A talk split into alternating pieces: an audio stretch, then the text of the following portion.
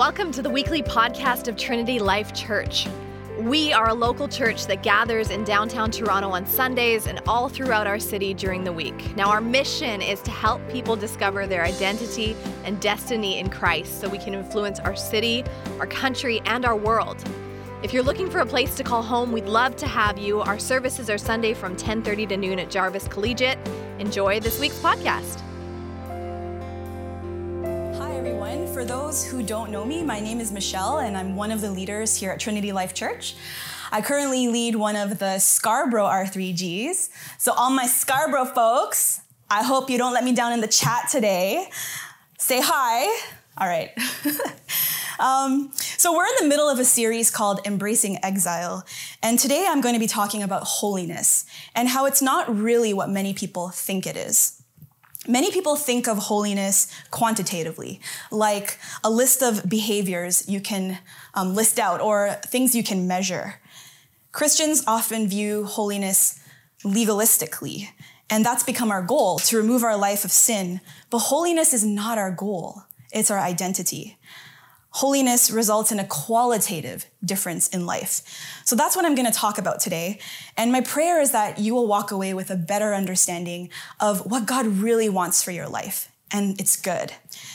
Um, so I'm going to start by asking this question. You guys can share your thoughts in the chat. But have you ever wanted to do something but ended up doing the opposite? This happens all the time, doesn't it? So, one example from my life is um, I really am trying to cut sugar from our diet. We eat too much sugar as a family. And that's been our goal, and that's like, that's my intention. I, I, I want to do that. Um, but what, I just can't stop baking. Like I just, I bake almost every week. Like, and I really, like I'm not committing to that goal, and it's really embarrassing actually.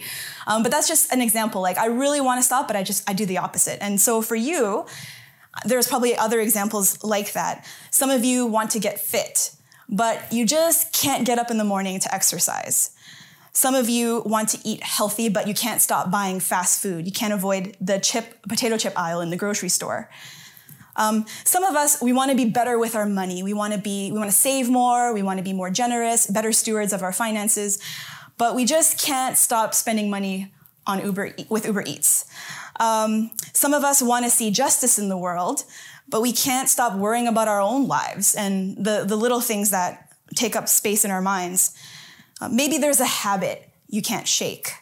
Maybe there's an unhealthy behavior that you can't seem to stop. Integrity is really important to our culture today. We see this online all the time. Mike talked about cancel culture last week. Um, I don't know if you remember, but earlier on in the pandemic, when the government was like, um, stay home, don't travel. And then a bunch of leaders started taking vacations. People were not happy with that. Integrity is about honesty and consistency of character. Integrity actually evolved from the Latin word for whole or complete. It's about living a life of integrity means acting according to the values, beliefs, and principles that you claim to hold. Are you the same person when no one is looking? Are you the same person in different circles? Are you one way with one group and another way with another group? If we really think about it, the average person is not living as an integrated whole person most of the time. Fortunately for us, Peter has something to say about this. And his solution to this is not so much about what we do, but it's about who we belong to. So we're going to look at 1 Peter chapter 1 verses 13 to 21. And as I was reflecting on this passage, um, one thing that really kind of surfaced for me, that's really stood out to me, was that we don't really like to think about why we do what we do. In verse 13, in verse 13 Peter says, Therefore, preparing your minds for action. This preparing your minds for action is the Greek um, expression, girding up the loins of your mind. And so I have an image to kind of explain what this means. What does it mean to gird up the loins of your mind? Well, back in the Greco Roman world, men wore these long tunics. It was very fashionable back then. Um, but it, these long tunics were not actually practical when it came to doing manual, like hard labor or going into battle. It kind of got in the way. So what they would do was they would gird up their loins. They would hoist up their tunic, put it under between their legs, wrap it around their front, and tie it in the front so that their legs were free and they weren't un- they weren't hindered. Um, and so that's what it means to gird up the loins. So, so when Peter says gird up the loins of your mind, what he's really saying is get ready to really think. Don't be passive. Your mind is a battlefield. You're going to have to do some hard work. Get ready to really think. And then he says, and being sober minded, set your hope fully on the grace that will be brought to you at the revelation of Jesus Christ. Being sober minded, what does that mean? That means be clear minded, not clouded, not impaired in your judgment. If you think about drunkenness or when you're drunk, like it impairs your judgment. So this is the opposite of that. This is having a clear mind. This is being sober minded. And then in verse 14, he says, As obedient children, do not be conformed to the passions of your former ignorance. Here, Peter is saying that before we were Christians, we were ignorant. Now, I know if you're not a Christian and you're watching this, you're probably thinking, what do you mean we're ignorant? Christians are ignorant. You, and that's probably true. Some of us are probably ignorant. Um, and some of you are thinking, like, that's why I'm not religious, because I'm a thinker. Religious people or people of faith are often seemed as, they're often, um, people think of us as weak minded. Like, we don't really do our thinking. We just kind of subscribe to this thing because we don't want to think. But here Peter's saying the opposite. He's saying that Christians are supposed to think, you know, really think about life. And I'm going to challenge that perspective that religious people or people of faith don't think. Um, many of us, many Christians, have actually done a lot of thinking. And most people that I meet on a day to day basis, um, they don't want to ask these big questions about life, like, why are you here? What's the purpose of your life? what are you living for? Like, what's the purpose of your job and this path that you're on? Like, what does it all mean? What's the purpose of it? What does it all mean? I remember, like, there was one friend when I started asking these questions, she just said to me, Michelle, that's religious talk. And I don't know, I think these questions are really important, and so does Peter. And he says, we really need to think. How can we have true integrity or true wholeness integrated mind, body, and soul if we don't think about why we do what we do. The second thing that I noticed when I was reflecting on this passage, um, a thought that came to me was that we don't like to obey anyone because we see obedience as a bad thing. In verse 14, Peter says, As obedient children, do not be conformed to the passions of your former ignorance. And then in verse 17, he says, And if you call on him as Father who judges impartially according to each one's deeds, conduct yourselves with fear throughout the time of your exile. Now, for some people, this is triggering because, like, obedient children, conduct yourselves with fear. That just sounds awful to our culture. We really don't like obedience. This idea of submitting to an authority, obeying an authority, we really don't like that. We don't like being told what to do obedience is bad. But I want to challenge that. Is obedience really a bad thing? Like, if your parents love you and they want to protect you and they ask you to do something out of that love, is that obedience a bad thing? Like, if you obey your parents, that case, is that a bad thing? I have a 16 month, at, 16 month old at home, Jasper, and this kid is something else, okay? Like, when he was 10 months, he started walking and he's just so excited. He was so excited to move. And literally every day, I'm not kidding, like every day for two months, he would get a new bruise or like um, cut on his face. And I, I, just felt like an awful mom. And I, it's not like I was negligent or anything. He was just so excited to move that he would move faster than his legs could carry him. And so he would literally stand up and then hit his head on the floor, or he'd be running and then not be able to stop himself and he'd run right into like a cabinet or something. And he's 16 months now and he hasn't really changed. Like I can't turn my back on him for a second or he'll be he'll be up on the table or he'll be trying to get in our knife drawer in the kitchen and this kid has broken our childproof locks on our cabinets. Like that's how crazy it is. And so I'll often say to him, Jasper, sit down. Um, tables are not for climbing. Sit on your bum. Sit in the chair. And he'll just be like, hey, hey, hey, look at me and give me this look. And and I'd, I'd be thinking like, oh man, and is he being willfully disobedient? Absolutely not. He's just ignorant. He doesn't know any better. And so, is obedience a bad thing in this case? Like, I really love him. I don't want him to get hurt. So, the issue is not that obedience is a bad thing. If you really, really search your heart, I think some of you don't want to obey God because you don't trust him. That's the issue. And I get it. I didn't trust God either. When I was 17, like by the time I was 17, I had experienced and witnessed a lot of things in the world, things that children shouldn't experience and witness. And I just saw this suffering in our world and I could not reconcile that suffering with the idea of a good God. How could he allow all of this to happen? And I remember I actually had a moment at 17 where I was sitting in my room and I was thinking about this and I cursed God. I said, I hate you. I want nothing to do with you.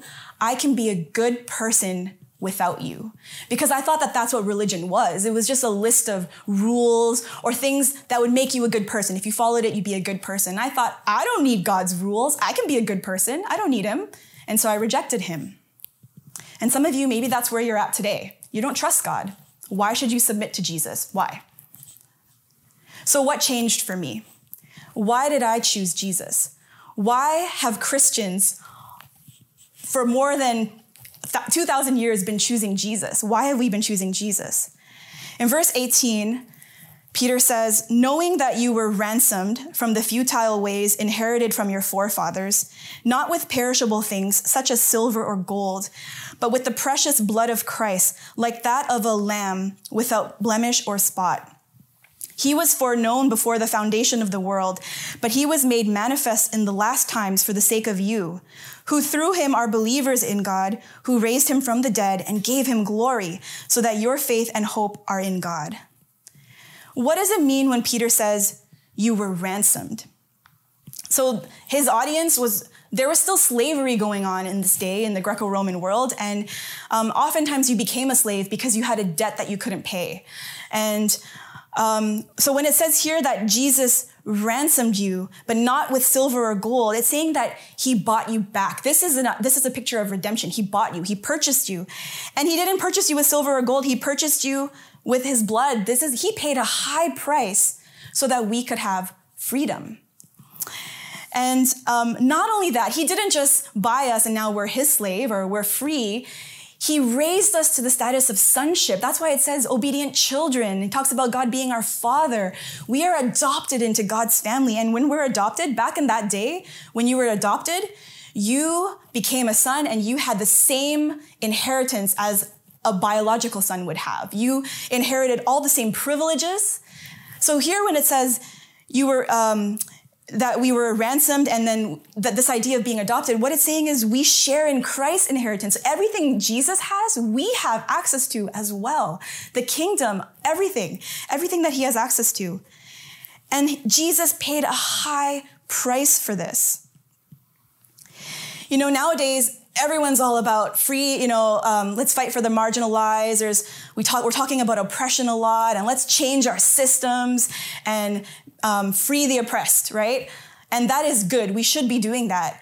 But I'm going to ask how many of you go beyond posting a hashtag? I don't know. I, I know, like, I'm challenged by that too.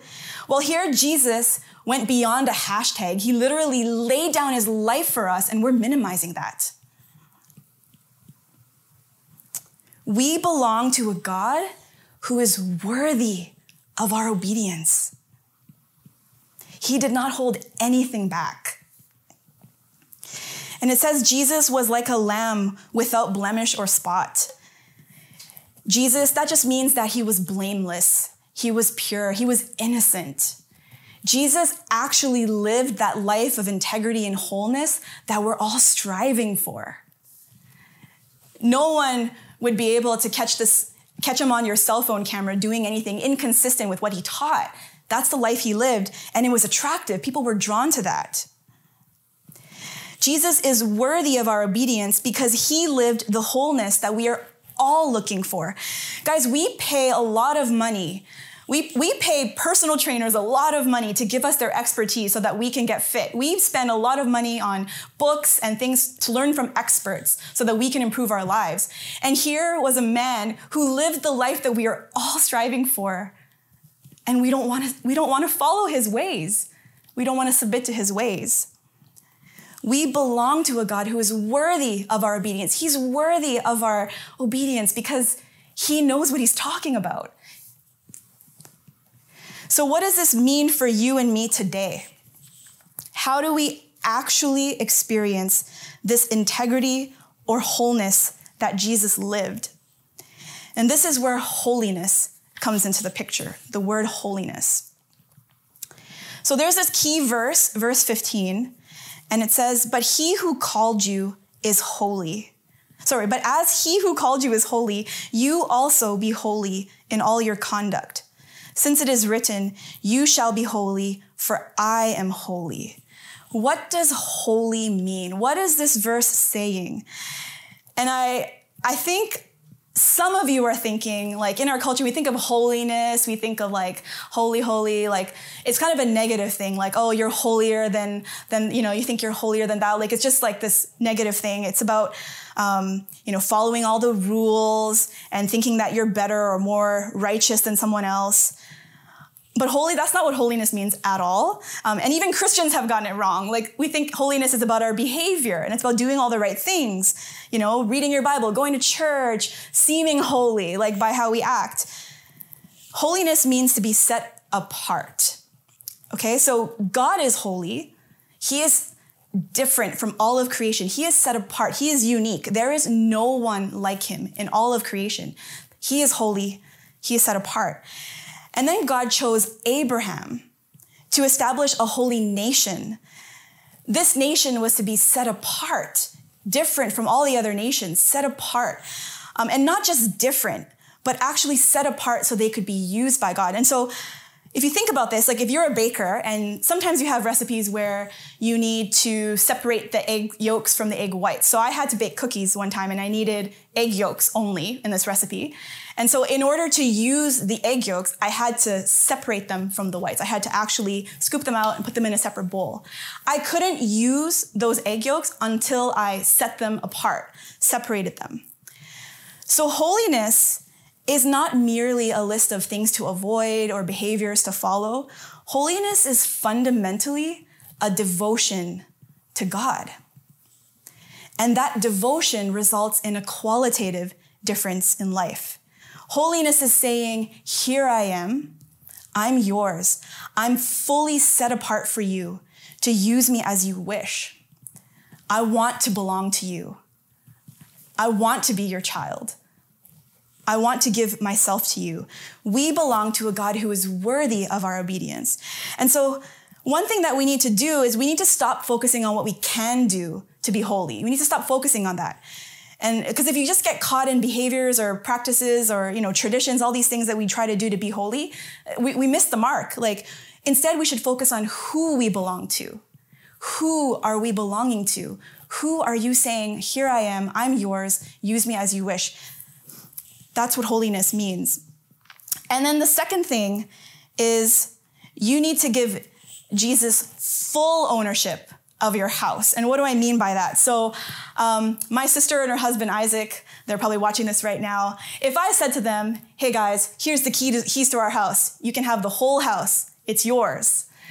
I'm sure Isaac would be like, "Great, give me that house." And then, I, what, what if I said to him, "But you know that room in the basement? We're still going to store our stuff there. And we might come once in a while and, you know, use that room. I might, if I'm passing through town, I might stay in that room. If I said that to Isaac, he'd be like, you're not giving me your house. You still own the house, right? Like to give someone ownership of your house, you have to give them full ownership of your house. You don't have, you don't keep back anything, any part of it. So to be holy is to be wholly His to surrender your full self to Him, your minds, your desires, your will. What part of your life have you not surrendered to Jesus?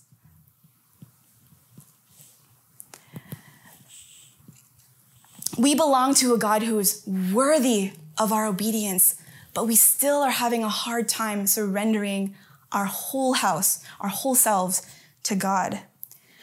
What things are you hiding in your life, keeping away from God?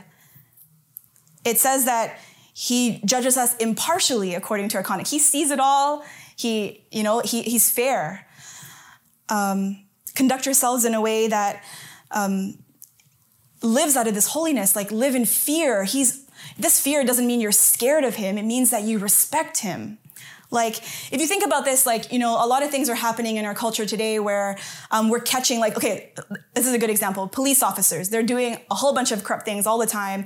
And all it takes is a camera to catch that right? And then suddenly the whole thing comes down. Like you see that they're not people of integrity. They're not living what they value, what they, they claim to hold. And so if you live your life as if you have a camera on you all the time, that would change the way you live. You would surrender your full, you wouldn't be inconsistent. Like that's the kind of whole surrender that we're being called to live out of.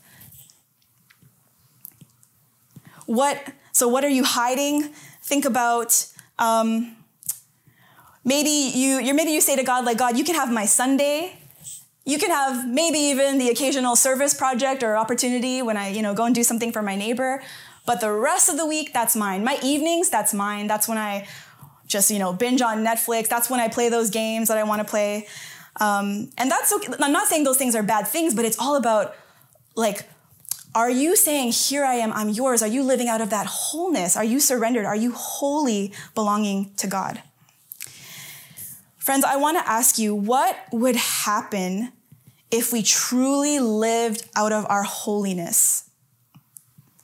As I mentioned, people don't often have a problem with Jesus. I actually have never met a person who was like, oh yeah, Jesus, he was a bad guy. Like, I don't, you know, most people are like, yeah, I respect him. He taught some cool things. They don't have a problem with Jesus, they have a problem with the church we are not living out of our holiness. We are not living out of our wholeness, and it's hindering our witness.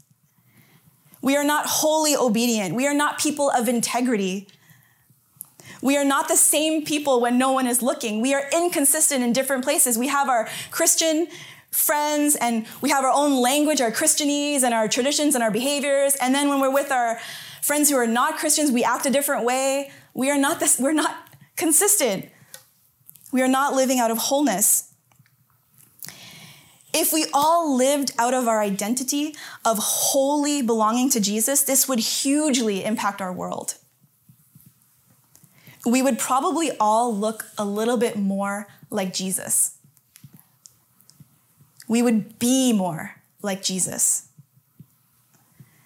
We might even have the same impact that Jesus had on everyone he met. So that's the invitation. The inv- he's not going to force you. We don't get forced into this. It's a choice to belong to him, to live out of this holiness. Let me pray for us today. God, we thank you that, um, that you're not expecting us to follow all the rules and do all the right things. You know, you knew that we couldn't. You knew that we had a debt and it needed to be paid. And you paid that price for us, and it was costly for you.